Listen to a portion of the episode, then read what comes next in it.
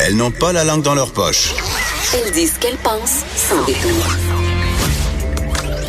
Une heure de remise en question et de réflexion. Geneviève Peterson. Vanessa Destinée. Les effrontés. Hey, bon matin tout le monde. C'est jeudi. Je sais pas comment vous vous sentez aujourd'hui, mais moi je vais très bien. Grosse soirée hier, soirée passée sur une terrasse. Donc euh, je suis fraîche et repue, dispo ce matin. Absolument euh, très très relax, je vous dirais. Peut-être parce que je commence à y prendre goût à ce micro-là. Peut-être que Geneviève va devoir se battre avec moi pour que je lui redonne le micro des effrontés, le micro principal des effrontés. Donc aujourd'hui, euh, il y aura pas d'actualité. On fait quelque chose de différent aujourd'hui parce que je sais pas si vous avez remarqué, mais hier, on a reçu de la très, très belle visite en studio. Deux femmes de l'armée canadienne qui sont venues, en fait, nous parler de la place des femmes au sein des forces armées. Ça a été une entrevue très intéressante, très enrichissante, très inspirante également. Et vous pouvez aller la réécouter, cette entrevue-là, sur, euh, évidemment, l'application de Cube Radio, où elle est disponible en forme de podcast. Vous pouvez également écouter l'extrait sur la page Facebook des effrontés. Et vous aurez sans doute remarqué que hier, on a manqué un peu de temps pour notre invité, notre dernière invitée, mon amie Carla euh, Bovet, qui est euh, entrepreneur, qui est une mom-entrepreneur en fait, donc une maman et entrepreneur qui euh, que j'avais invité pour nous parler d'autonomie financière et de du, du, dating, donc de la scène du dating quand on est on est maman en fait. Et donc Carla qui malheureusement n'a pas eu le temps de tout nous raconter cette histoire, mais mais comme on est on est bien smart en général aux effrontés, ben on s'est gardé du temps avec elle où on a pu faire l'entrevue en formule préenregistrée et c'est ce qu'on ce qu'on va écouter à l'instant. Un regard féminin sur l'actualité. Des opinions différentes. Jusqu'à 10 heures. Les effrontés. De retour, euh, cette fois avec Carla Beauvais, euh, badass single mom entrepreneur, donc un jeu de mots pour maman et entrepreneur, fondatrice du mouvement Agitatrice et de Cajou Cuisine. Euh, Carla Beauvais, bonjour. Bonjour Vanessa. Ça va bien? Super, et toi? Oui, ça va très bien, merci. Euh, Dis-moi, donc moi je t'ai invitée à l'émission aujourd'hui pour parler d'autonomie financière, pour parler aussi euh, de la scène de d'été en fait, le fait de sortir, de, de rencontrer les personnes quand on est maman. Et je t'explique pourquoi, parce que, bon, pour ceux qui la connaissent pas, Carla Beauvais, en plus de porter tous ses chapeaux d'entrepreneur, de fondatrice du mouvement agitatrice et du projet culinaire Cajou Cuisine, t'écris aussi dans un blog, pour un blog, en fait, Maman pour la vie. Et donc, euh, t'as fait ces deux articles-là qui, qui, euh, qui ont été portés à mon attention. Mais là, avant qu'on qu'on poursuive, pour les gens qui te connaissent pas, est-ce que tu pourrais décrire c'est quoi le mouvement agitatrice? Donc, qu'est-ce que c'est ça? En fait, c'est une plateforme assez simple qui permet aux femmes de raconter leurs histoires, euh, parce que je trouve que c'est important pour nous, les femmes, d'avoir un espace où est-ce qu'on peut être complètement libre euh, de raconter nos expériences.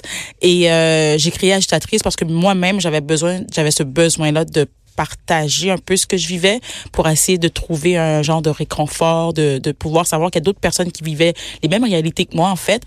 Et euh, Agitatrice a été ça. C'est vraiment une plateforme pour que les femmes puissent se raconter, raconter leur histoire, puis être capable de s'empower j'ai toujours ce mot-là un petit peu croche, là, mais... L'empowerment au féminin, parce qu'il n'y a aucune façon de franciser le mot empowerment de façon à ce que ça soit joli. La définition euh, de l'Office québécois de la langue française pour la petite histoire, euh, Carla, c'est autonomisation. Puis honnêtement, pour moi, c'est pas tout à fait ça la veut même pas dire la même je chose. Je suis jamais d'accord avec, de toute façon, l'Office québécois de la langue française. je parle en franglais pour les défier tous les jours. c'est un choix politique que je fais de parler en franglais, sachez-le. Non, mais pour vrai. Et euh, Cajou Cuisine, qui est un projet, en fait, euh, en ébullition, qui est en, en développement. Est-ce que tu peux m'expliquer qu'est-ce que c'est? Mais Cajou Cuisine, en fait, c'est... Euh ben, c'est beaucoup de choses, mais en fait, ce qu'on a décidé de faire, c'est que quand j'étais euh, nouvellement maman, à six mois, quand ma fille a eu six mois, j'ai décidé de commencer à lui faire moi-même mes, mes petits pots. Ok, donc euh, avant ma fille, je cuisinais beaucoup.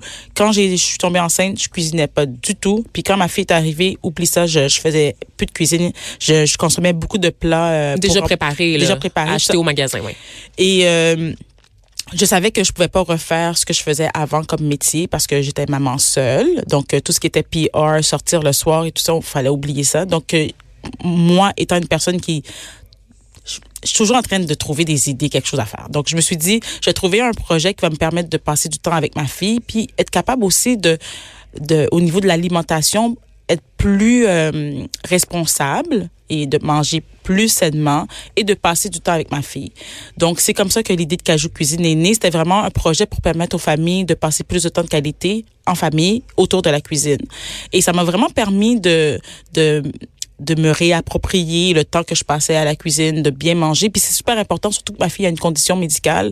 Oh. Donc, ce qu'elle mange, c'est super important. Donc, ce projet-là, en même temps, ça me permet moi aussi de, de, de, de faire attention à certaines choses. Et puis, je peux partager cette expérience-là avec, des- avec, euh, avec d'autres parents.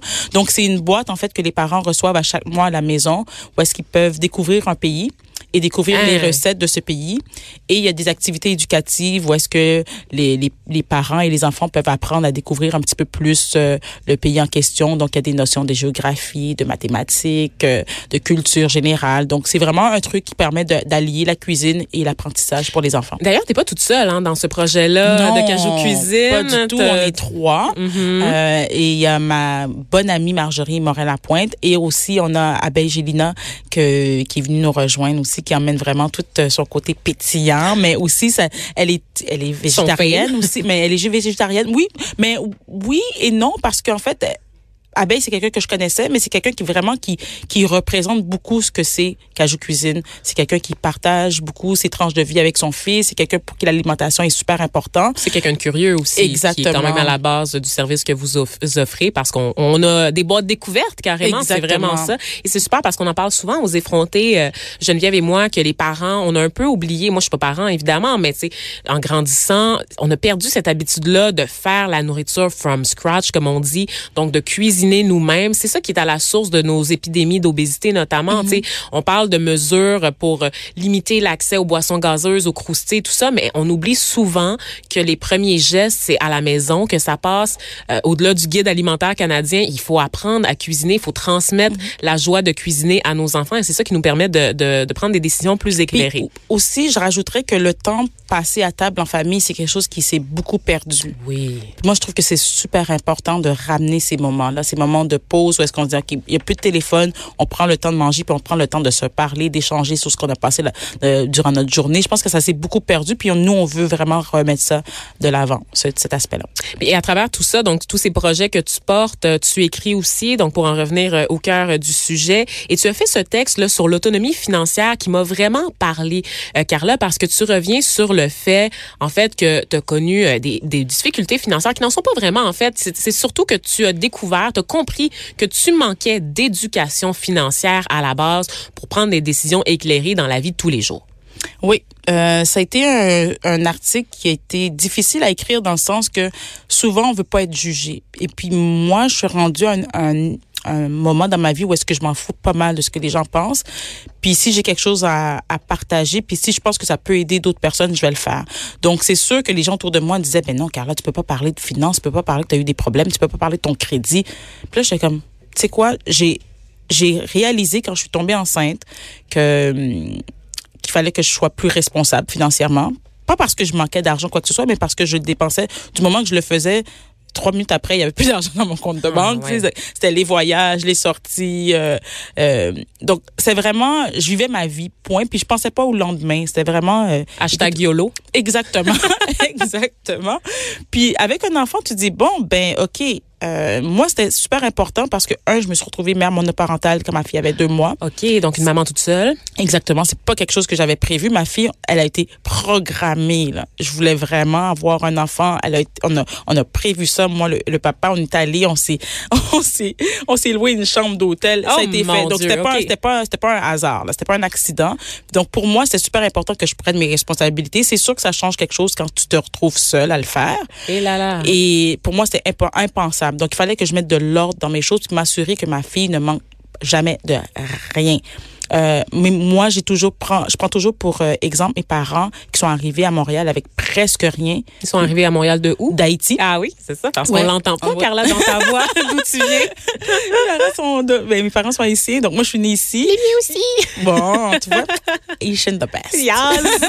Et, euh, et, et voilà, ils sont arrivés avec rien, puis on n'a jamais manqué de rien. Fait que pour moi, c'était impensable que j'ai aucune excuse d'élever un enfant aujourd'hui puis de ne pas savoir en tant qu'immigrante de deuxième génération qui a eu toutes les chances. Là. Exactement. Est-ce que ma fille va manquer de couche? Est-ce que je vais pouvoir euh, lui payer sa garderie? Pour moi, c'était impensable. Fait qu'il fallait que je mette de l'ordre. Et je suis allée chercher de l'aide. Euh, j'ai appelé des amis que je savais qui euh, qui étaient directeurs de banque. Euh, j'ai appelé une de mes amies qui était conseillère financière. Donc, ils m'ont vraiment aidé à, à avoir un portrait réaliste de ma situation. Puis après, c'est quoi les étapes que je prends pour mettre de l'ordre dans tout ça? Donc moi, c'était super important parce que c'est pas quelque chose qu'on parle dans nos communautés. La, les parents ici, en général, ils vont dire oui, il faut économiser, oui, il faut travailler. Mais comment tu économises? Où est-ce que tu investis? Comment tu investis? Euh, quoi faire pour la retraite? C'est pas des choses qu'on discute. Mm. Puis rendu à 40 ans, là, j'étais comme, oh, bon, C'est ça. On va se le dire, le peu importe l'origine ethnique, il y a quand même un tabou associé à l'argent. Par contre, je, je, constate que dans notre communauté, la communauté haïtienne, le tabou, c'est vraiment, c'est next level, tu sais, parce que c'est souvent des gens, ben moi, en tout cas, mon père, il est venu ici sans un sou, tu sais, euh, assez pauvre. Et, et c'est le fait, en fait, d'être gêné, en fait, d'être pauvre, tu sais, ça devient une source de tracas parce que tu es en mode survie aussi. Donc, tu veux pas transmettre tes soucis d'adulte à tes enfants. Fait que Mm-hmm. la question financière, monétaire, t'en parles juste pas, tu sais.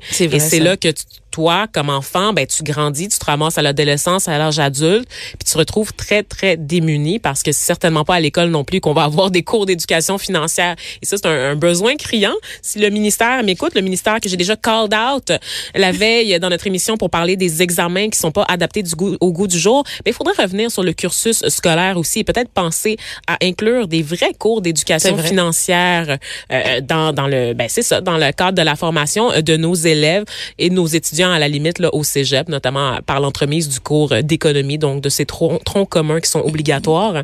Euh, dis-moi euh, Carla, tu parlais du fait que tu as été chercher de l'aide. C'est quand même euh, c'est la première étape, mais c'est une étape qui est quand même difficile parce que ça prend une bonne dose d'humilité pour aller chercher de l'aide. C'est pas tout le monde qui est capable de faire ça. Oui, oui, tout à fait. Puis c'était certainement euh, parce que les personnes, les premières personnes à qui j'en ai parlé, c'est pas les personnes les plus proches de moi. Euh, C'était donc plus facile de te confier à des inconnus, ben, des gens moins au fait de ta situation. Euh, en fait, c'est parce que je voulais vraiment parce que des fois dans la famille, tu parles des choses de ta famille puis ils te voient de l'extérieur puis ils pensent toujours que tes affaires vont super bien. tu sais. Fait que déjà là, quand tu leur racontes que tu as des problèmes, ils sont comme ben oui, ben oui, ben oui, Carla, t'as des problèmes. Donc déjà là, moi, je voulais pas rentrer dans la- l'aspect familial parce que je sais que bon, il y a toujours des des, des mauvaises euh, euh, perceptions certaines fois. Euh, et les personnes que je savais qui pouvaient m'aider, c'était pas des gens proches de moi. C'est des connaissances. Oui, ça m'a pris un petit, ça m'a pris beaucoup d'humilité, mais ça m'a aussi pris beaucoup de, je dirais, de je m'en foutisme, Hmm. de je m'en fous de qu'est-ce qu'il va dire, puis je m'en fous s'il répète c'est quoi ma situation parce que mon objectif, moi, c'était ma fille. C'est juste ça. Le reste là, ça c'est pas important pour moi ce que Fuck les gens pensent. ego. Oh, ouais, ce que les gens pensent, que ce que ce qu'ils vont dire, ce qu'ils vont radoter, ça me ça, ça me concerne pas. Moi, j'ai un objectif d'ici deux ans, faut que mes affaires soient en ordre. Fait que c'est ça. Fait que j'ai et à ma grande surprise, les gens étaient vraiment comme plus que généreux de de de, de leurs conseils, de ça m'a vraiment ça m'a vraiment bouleversée parce que je me disais je me disais pendant des années je voulais pas en parler puis si j'en avais parlé peut-être avant ben aujourd'hui ça serait je serais pas dans la situation dans laquelle j'étais il y a deux ans de ça Et là, c'est ça, on est deux ans plus tard. Ton objectif, là, l'as-tu atteint, Carla? Euh, je j'ai apté mon objectif mon premier objectif oui. Getting there. ouais. Puis euh, maintenant, c'est c'est vraiment plus au niveau des investissements. Tu sais, exemple, je veux pouvoir acheter, donc euh, j'économise. Puis c'est rendu tellement Une fois qu'on a fini de payer là. les dettes, en Ouais, fait. mais j'avais pas pense- beaucoup de dettes. Ah, OK, J'avais- non, moi, j'avais pas beaucoup de dettes. C'était plus vraiment des sous de côté, là. Exactement. Tout, euh, c'était plus au niveau de la gestion puis de la compréhension de qu'est-ce que je devais faire, rétablir mon crédit aussi, aussi. ouais. Euh, mais j'avais pas beaucoup de dettes. Fait que ça, déjà là, c'était déjà bien. Puis je dirais que quand on commence, quand on se met des, j'ai réalisé en fait que moi, ce qui m'a empêché de, d'avoir euh, une bonne, une saine santé financière, c'est que j'avais pas d'objectif. Là, je me suis mis des objectifs. Exemple, je m'acheter une maison. Je vais pouvoir voyager. Je vais pouvoir faire X, Y, Z. Donc, j'avais des objectifs, puis je me disais, il fallait que j'économise tant d'argent euh, pour pouvoir atteindre ça d'ici un an, d'ici deux ans, d'ici trois ans. Puis c'est devenu une, c'est devenu addictif. Comme économiser là pour moi là, c'est devenu. Je suis sur mon téléphone, j'ai une petite application, je calcule mes trucs, puis ça donne tellement une. euh, tu deviens tellement fier de voir que ton compte est passé de zéro à 20 000 ou à 25 000, puis tu exemple, j'allais tout le temps au restaurant, je prenais des, des taxis à plus finir, j'étais tout le temps en train de... de Es-tu en train de décrire ma vie, Carla Beauvais? Est-ce que je vais frapper un mur, moi aussi, dans Non, deux mais ça- genre? Mais ça, ça dépend, mais je, je, calculais pas. Et mon, mon, mon, euh, la personne qui faisait mes finances m'a fait calculer combien j'ai dépensé la dernière année en restaurant. J'avais j'avais dépensé 17 000 dollars. What the... C'est grave, What là. the bleep?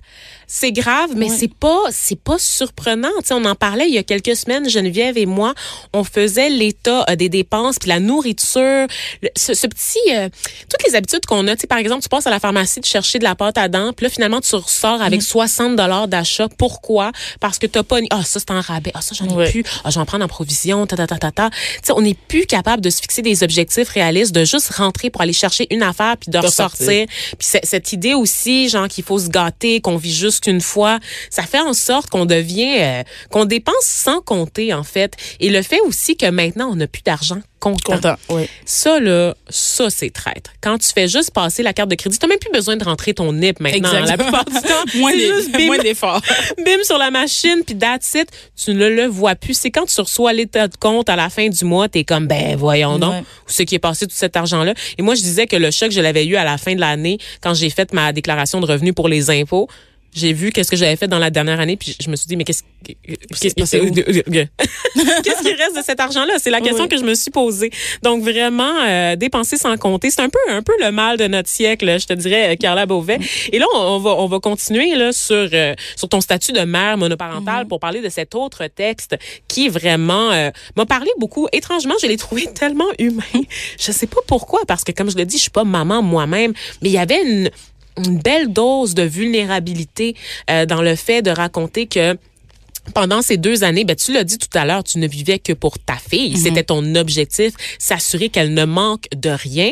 Mais pendant ce temps-là, euh, Carla, Carla s'est un peu oubliée dans le processus. un peu ça. beaucoup, un peu beaucoup. Puis c'est correct aussi parce que de toute façon, je, je, faut pas oublier que je sortais d'une relation qui était quand même assez, euh, ben, C'est écœurant. Ben, c'est un, si tu te fais larguer avec un enfant de deux mois là, c'est Alors que l'enfant était prévu. exactement. Fait que Mhm. c'est sûr que j'a- j'avais pas en tête de d'été. Crois-moi là, c'était le dernier de mes soucis. Ben. Et euh, l'amour et tout ça là, ça avait pris le bord là. Vraiment, c'était ma fille puis. Je le disais là, moi c'est fini les hommes, c'est fini, fini, fini, fini, fini. Fait que t'as eu ta savoir. phase misante là où on a, haï tous les hommes là, ils étaient tous coupables. Par Non, association. non, non, non. Juste un en particulier, mais c'était comme, c'est assez. J'en ai assez. vécu assez. Puis après ça, euh, mais j'ai parlé de dating, mais j'ai jamais daté de- encore. Hein. Ça m'est jamais arrivé encore. Oh, ok, tu fait que je me préparais mentalement à dire que j'étais ouverte à l'idée, mais ça m'est pas encore arrivé. Je dois l'avouer. Donc, mais c'était vraiment pour moi de me dire, écoute, je pense que je suis arrivée. J'ai beaucoup travaillé sur moi aussi. Il y a beaucoup de choses que j'ai appris à travers cette rupture-là et ma maternité. Puis je pense que j'étais prête. Mon cœur était prêt à, s'ouvrir, disons. Puis quand j'ai écrit cet article-là, c'était vraiment une thérapie pour moi. Comme, OK, Carla, t'es prête, mais comment tu vas faire ça? Puisque ce qui était drôle, c'est que j'ai une de mes amies m'avait qui était mère monoparentale aussi, elle s'était inscrite sur Tinder. Pas pas Tinder. Bumble. Euh, Bu- Bumble, exactement. ça, Bumble, là, pour les auditeurs qui savent pas, ça, c'est cool, Bumble, parce que c'est les filles qui doivent parler Le aux gars en pouvoir. premier. On a le pouvoir aux femmes, fait que pas de risque de recevoir une photo de pénis non sollicitée au réveil le matin. C'est toi qui fais les premiers pas vers les garçons qui t'intéressent. Ouais. Donc mon amie elle avait été là-dessus, puis elle me racontait ses péripéties, puis elle m'a enre- elle m'a elle m'a- elle m'a créé un compte. Puis c'était fou parce qu'à chaque fois que je regardais un homme, je je pensais pas à moi et mes désirs et ce que je me disais, est-ce qu'il y a la face d'un bon père? Est-ce Oh qu'il y a la face d'un bon père? Fait que finalement, je pense encore à ta fille. je te jure. Fait que finalement, j'ai, j'ai arrêté cette histoire de Bumble là parce que je me suis dit, bon, Carla, c'est, oui, t'es prête, mais en même temps, il y a, il faut que tu sois capable de penser juste à toi, puis pas nécessairement, rencontrer un homme pour qu'est-ce qu'il peut m'apporter à moi. Éventuellement, bien évidemment, il va falloir que cet homme-là fasse partie de, de notre vie à nous deux. Mais avant, c'est quoi mes besoins à moi? C'est quoi mes désirs? Est-ce que j'ai, tu sais, c'est con à dire, mais ça va faire trois ans là, que c'est le néant, là, tu vois. fait que c'est- Ouais. difficile de dire tu vas redevenir intime avec quelqu'un. Fait qu'il faut vraiment que je travaille là-dessus, mais je pense que cet article-là, c'était pour dire aux autres femmes, c'est correct, on a le droit de, de, de penser à nous, c'est pas vrai qu'on est des moins bonnes mères parce qu'on a envie de satisfaire nos besoins, qu'on a envie de se faire plaisir, qu'on a envie de se faire aimer, qu'on a envie d'aimer. C'est ça va rien changer avec le, le fait que la relation qu'on a avec notre fille. Puis pendant longtemps, je je culpabilisais à l'idée de laisser hein. rentrer quelqu'un dans ma vie. Hmm. Donc, euh, écoute, je suis pas encore rendue là. J'ai pas encore commencé à dater. Peut-être que je reviendrai en parler de ma première date. S'il vous plaît, je Comment veux tous passé? les détails, mais là, faites attention, vous ne devez pas dépenser trop d'argent au restaurant. Ah, là. non, non, non, non, OK? non. Donc, euh, on peut partager la facture. C'est pas obligé d'être monsieur qui pogne la facture, mais faites des choix sensés. non, mais écoute, j'ai un budget puis je le respecte. Excellent. Vraiment. Excellent. Même après un retour. Donc, euh, Carla Beauvais, merci euh, d'avoir été avec nous. Je le rappelle, tu es entrepreneur, fondatrice du mouvement Agitatrice et de Cajou Cuisine. Euh, agitatrice, est-ce qu'on peut suivre ça sur les réseaux sociaux? Agitatrice sur Facebook et sur euh, Instagram. OK. Puis pour Cajou Cuisine, je pense que vous avez une campagne en ce moment de financement qui est en cours. Oui, sur euh, sociofinancement sur la ruche. Donc, on a une petite campagne qui va se terminer dans une quarantaine de jours. Une Donc, quarantaine les gens de jours participer. Que vous avez le temps en ce moment d'aller faire un tour sur la ruche et de taper Cajou Cuisine, c'est ça, pour soutenir le projet. Donc, merci encore une fois d'avoir été avec nous. Un véritable plaisir de t'avoir parlé. Merci. À bientôt.